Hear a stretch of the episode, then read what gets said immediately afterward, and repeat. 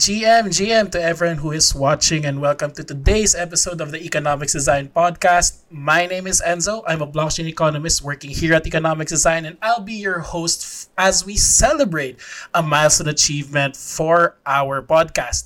This actually marks the 100th episode of the Economics Design Podcast, and we have not one, not two, but actually majority of the Economics Design team with us today as guests.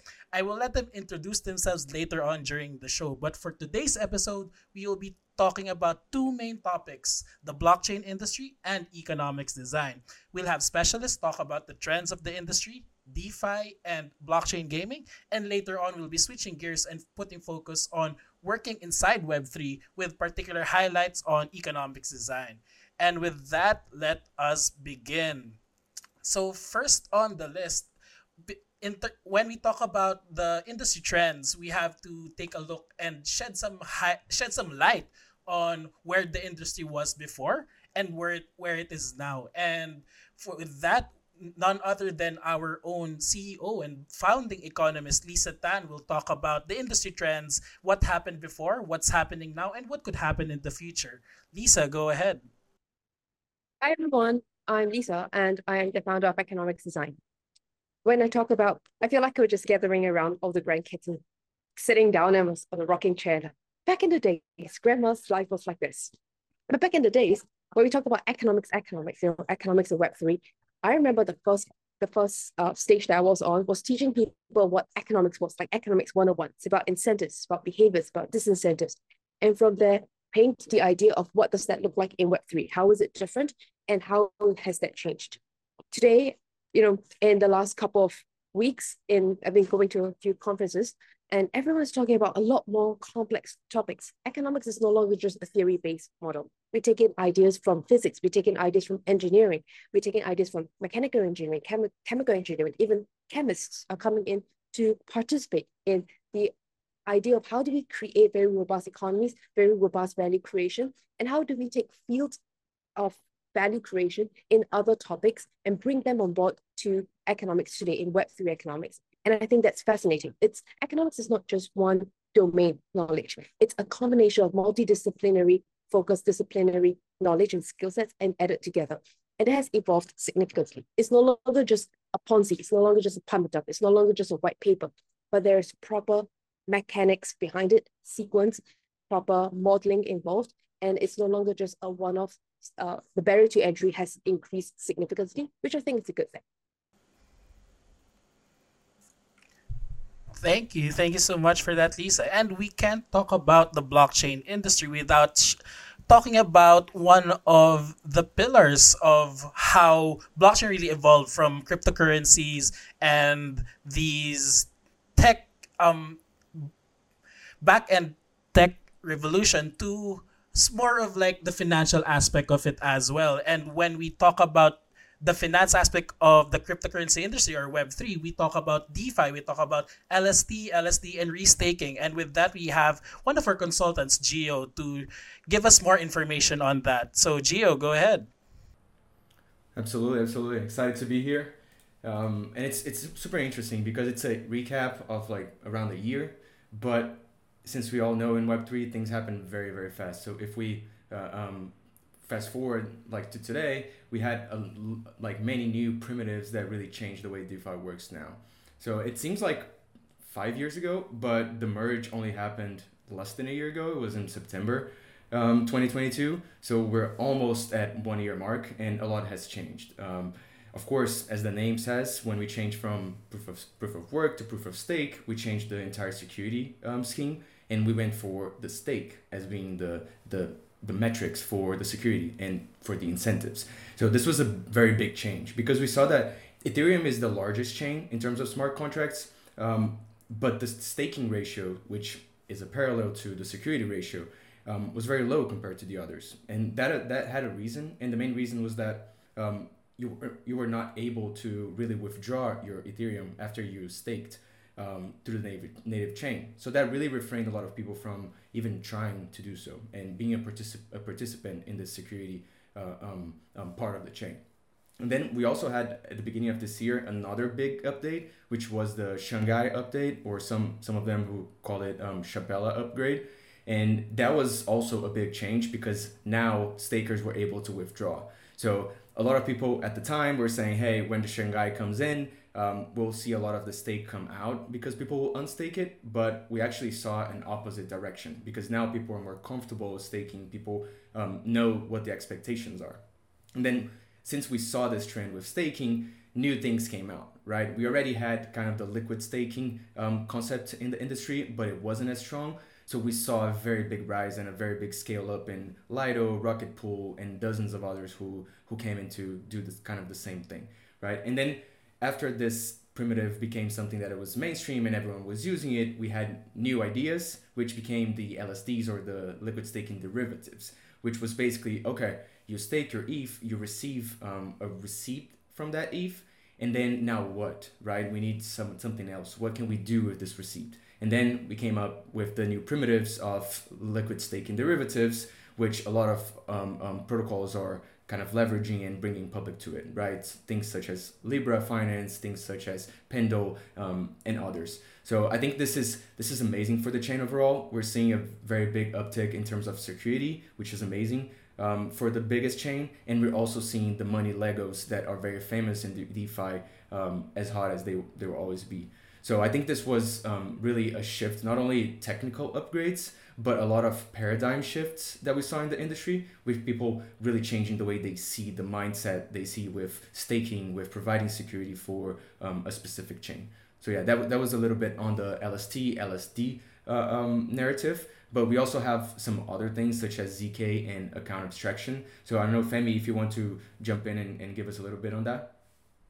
Yeah, sure. Thanks. Uh, I'll just double click on the fact that uh, less than a year ago, people used to trade their ETH and their currencies uh, in DeFi, and now uh, ETH is staked almost all of it, and people are trading their LSDs instead, and that is an additional security layer. But I'm going to step back a little bit because I'm going to be talking about the infrastructure of uh, blockchain and Web3 in general we started very small with a blockchain back in the day, uh, which was, was just a currency. And then Ethereum came with the smart contracts. We got all excited. CryptoKitties did break Ethereum in terms of transaction uh, like volume uh, back in I think 2017, uh, and that's that's what raised the need for really having something really more scalable and being able to onboard millions of users at the same time. Um, L2 started um, a little bit late. Uh, some L1s came up with the promise of being super fast, like uh, Solana, for example, or EOS and or other L1s. But the real winner is really Ethereum because Ethereum came up with the concept of layer two chains. Layer two chains can act in multiple ways. So actually, they they do the their transactions, they do their thing, and then they submit it back to the L1. And um, just that is a revolution because that reduces a, lot the transaction fees and brings a lot of people. If you look at a website like L2Beat, we see that there's five times more transactions happening on L2 chains than on the Ethereum mainnet itself. Uh, the Ethereum mainnet transactions stay at about 10, 12 transactions per second. But if we add the L2s, we reach the 50 transactions per second today, which is pretty impressive. And there's potential for way more than that if we onboard more people. That happened with the contribution of uh, uh, a few players like Arbitrum, Optimism. Uh, we cannot forget about uh, Polygon as well, but there's also uh, Starknet. There's many players in there. And the newcomers like uh, ZK Sync Era uh, or um, uh, Linea or even um, Polygon ZK Sync. So the ZK technology is what is actually bringing this technology even further. Uh, with the ZK proofs, the concept is pretty simple. You can prove that something is uh, true or right without having to reveal what that thing is exactly. Uh, one of the applications is technically, for example, I can prove that it's me, it's my identity, without having to reveal my identity. That way, we can have wallets that interact with me that can validate that I'm doing the transaction without have, me having to make my identity public, because we know that the blockchain is public. Uh, another way is obviously using ZK proofs to prove that as an L2, I did all these calculations and they are all valid, and I'm submitting them back to the L1, or as an L3, actually submitting submitting them back to the L2s. Because now we're talking about L2s, but all these L2s are coming up with networks of L2s. Like, for example, uh, uh, Optimism has the OP stack. Um, Arbitrum has Arbitrum Orbit. Polygon has Polygon Supernets. Um, ZK Sync uh, came up with hyperchains. So all of these L2s or, or, or, these technology developers are coming up with the concept of hyperchains or superchains or, or, or supernets. These are networks of blockchains on top of an L2.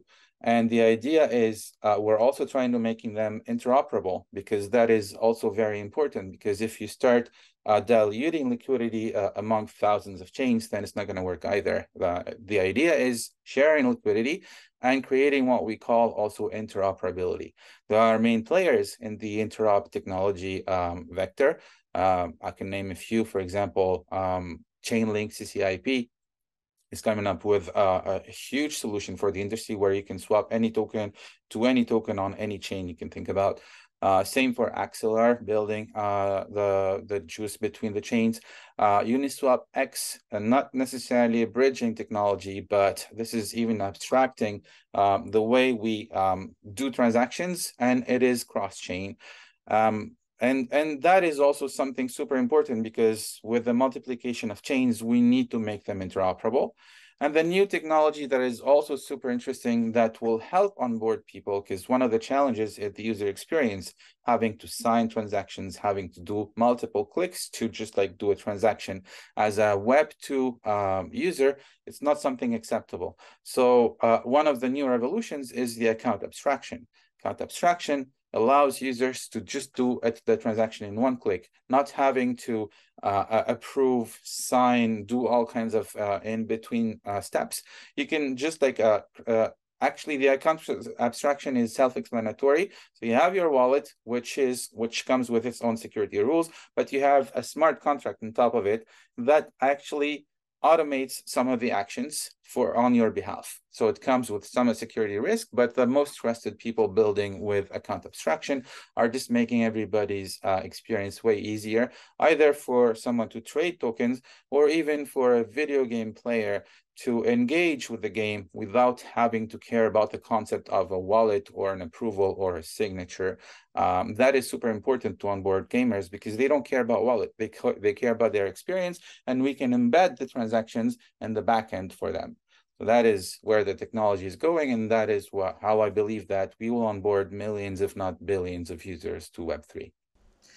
Thank you, thank you so much, Geo and Femi, for that really insightful talk about DeFi infrastructure. And basically, the next, I should say, trend that came up in terms of the whole crypto space after the DeFi, after that infra was built, was really a more complex economy in blockchain gaming. And it, blockchain gaming was re- really rose in popularity back in 2021 or right in the middle of the pandemic because not a lot of people had much to do outside of staying at home playing games and these games such as Axie Infinity was a way for other people especially in developing nations like for where I'm from in the Philippines we were able to earn an income by just playing a game. But of course, throughout that trend, we saw that some of the models weren't really sustainable in a way.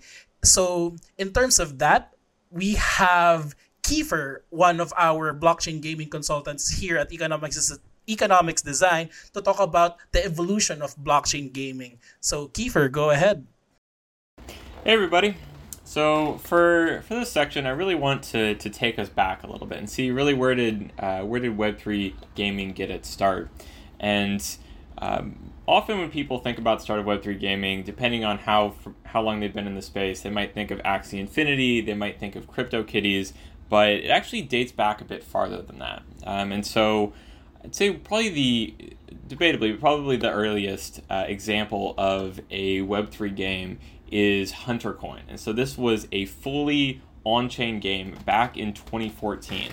Um, it was a simple PvP game that ran on its own chain basically you could just mine coins and try to get them back to the bank before you get killed by another player and they steal your coins. And so this was this was entirely on chain, which is for, for very ahead of its time. It had the map, characters, items, transactions, and game rules all fully on chain. But we're talking about 2014 era blockchains where everything was incredibly slow. We see how difficult it is now to have um, all of these things running on chain. Think about back in back in 2014. Uh, so this was very slow. And the other problem that um, they encountered and is I think still useful to think about um, as as an issue for on-chain games today is how much it was dominated by bot activity and how much you really needed to be a developer to compete with us. Um, I, I got interested in the blockchain in 2014, and as a gamer, I was looking at games to play, and I can say from that perspective, it was pretty obvious that you needed to be able to build your own bot to, in order to actually be uh, be competitive about this. And so, while it was technically an example and was a great uh, thing to look at for understanding the potential of on-chain games, um, wasn't really uh, a good experience for gamers themselves looking to get um, an experience in the space. Then there's another example that predates CryptoKitties that I think is often slept on, um, and that's Spells of Genesis. So this was a game that came out in early 2017. Uh, and they had both Web 2 and Web 3 uh, components. So it was a trading card arcade game on mobile. Basically, you had some some trading cards, and then it was sort of those shoot the ball into an enemy and their and their health goes down uh, type of arcade game and they had the Web3 component built uh, using Counterparty. So that's a data layer on top of Bitcoin.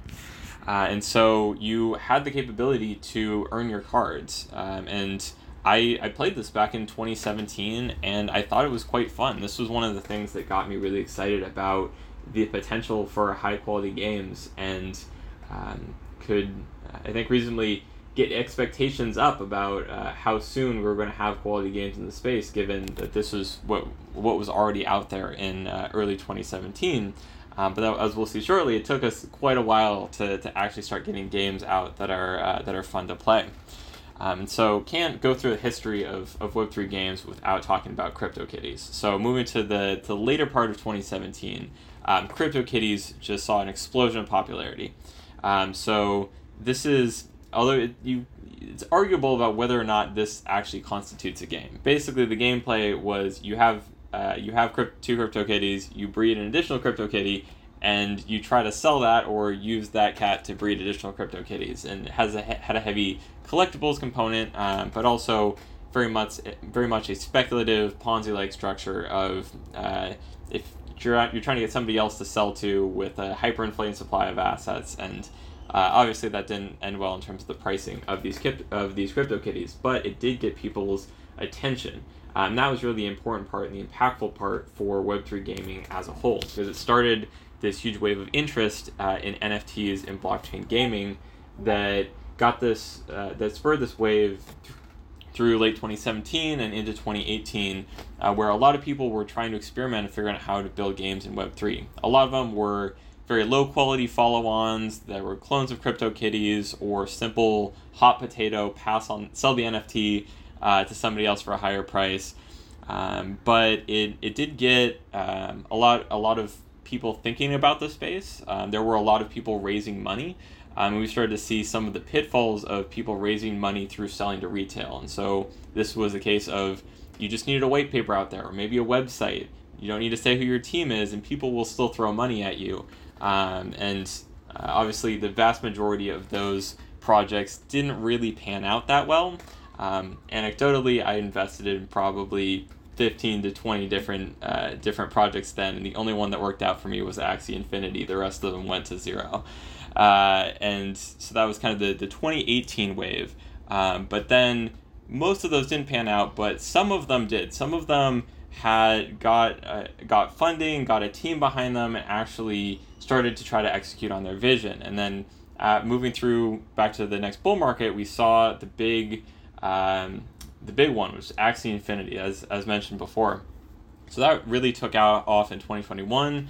Um, as Enzo mentioned, it was it was structured in a way where it got a lot of interest uh, from people because they could earn money um, from doing it. This was the classic play to earn. Uh, the game itself, uh, a creature battler for anyone listening who happens to be unfamiliar, um, but it had a Ponzi like economic structure that did not make it sustainable in the long term. But uh, it, it did help continue to push the space uh, forward to get more interest and investment. and it finally got to the point where we're actually pushing high quality teams and significant amounts of money, and it's basically the stepping stone to push us towards um, having high quality games coming in the pipeline, and that takes us closer to where we are today, where there are a lot of teams um, in build mode and getting pretty close to having a high quality product from an experienced uh, development team, getting close to significant launches. Um, and we're seeing even major gaming companies uh, announcing projects in the space like Zynga and Ubisoft. Um, and so that, that's kind of taking us to where we are today. Thank you, Kiefer, for that trip down memory lane in terms of blockchain gaming. And the last thing you mentioned was all these big web um, web 2 gaming companies transitioning in the space. And actually we have one of our consultants here who's tr- from the traditional gaming industry as well. So rob can you quickly talk about how web 2 games transition to web 3 and the next transition after that? Absolutely enzo. Uh, thank you very much. So you know what we've seen with uh, a lot of the the blockchain web 3 game developers um, they've seen that the mechanics and the systems of gaming and online gaming mobile gaming all kind of dovetail very nicely with the the type of systems they want to build and this idea of of play to earn and so you had a uh, you know basically kind of a gold rush of people coming into the space, uh, launching a token, launching NFTs, and saying, you know, we've got this great project, and we're now going to make a a game to show you guys the power of this thing that we have created. Uh, and I think very early on, a lot of these projects realized that uh, making games is hard. Uh, and so a lot of people had great visions, great ideas, uh, great Web3 and blockchain fundamentals and what they were developing, but transitioning that to gaming is is actually quite a challenge. Um, we have seen uh, a lot of the kind of familiar uh, game types come into Web3 gaming. So uh, I think one of the earlier games that was very popular was Splinterlands, and that's kind of an evolution of uh, what Blizzard did with Hearthstone. Uh, we've seen uh, great games like Shrapnel, which is a really nice shooter. I would kind of call that like you know an evolution from Call of Duty. Uh, you've got things that uh, like what the Bored Ape Yacht Club is doing with uh, Rec League, uh, which is kind of a an evolution off of like a Street Fighter game. So you've got all of these existing games, all these existing styles that people know and love. And now we're starting to see Web3 developers use those existing mechanics and the things that people understand to incorporate with the the systems that they've built on the blockchain. Um, another thing that I think developers are starting to realize is that um, you don't have to be exclusive to the blockchain. Uh, making a good game does not mean that you are on the chain and that uh, everything revolves around your token, around your NFT. Uh, and actually, quite a few developers have started to learn that, you know, if everything is your NFT, if everything is your token, where's the fun? You know, where is the the actual entertainment in what you're building? Uh, and I think what really, uh, you know, very smart developers or developers who have learned through uh, quick, painful lessons are seeing um, is that you have to really, and this is, you know, people say this all the time, you have to build a good game. Um, you can have the the most intelligent system. You can have the greatest NFTs, the best art, the the most profitable uh, token out there. But if you don't have something that's fun to play and something that's interesting to use, uh, people are just going to you know either uh, just take your token, extract all the value they can out of it, and move on to the next thing, uh, or they're going to just you know sell off all their NFTs, try to make whatever profit they can because that's what you've created for them. You've created a, a revenue generation machine. Whereas if you have a game and you have something in there that people enjoy coming and there's retention and there's a reason for them to come back and want to play it, then the the NFTs, the tokens, all of the systems that you've built out are all working together in this, you know, kind of uh, ecosystem where people play the game, they get some NFTs, they get tokens, they they stake them, they use them, they trade them. All of these systems working together to build something that is fun for people to play, but something that people will want to invite their friends to. They'll want to join guilds. They really want to uh, be a part of this. And it's not just because of the profit that they can go in there and make from playing this game. It's because the game is fun. Um, that I think has been probably the biggest lesson that a lot of developers have uh, learned in Web3 over the uh, the few years here that we've been uh, actively making games uh, in the space. Thank you. So thank you, Lisa, um, uh, Geo, Femi, Kiefer, and Rob for painting a picture of the Web3 trends that we've seen throughout the years.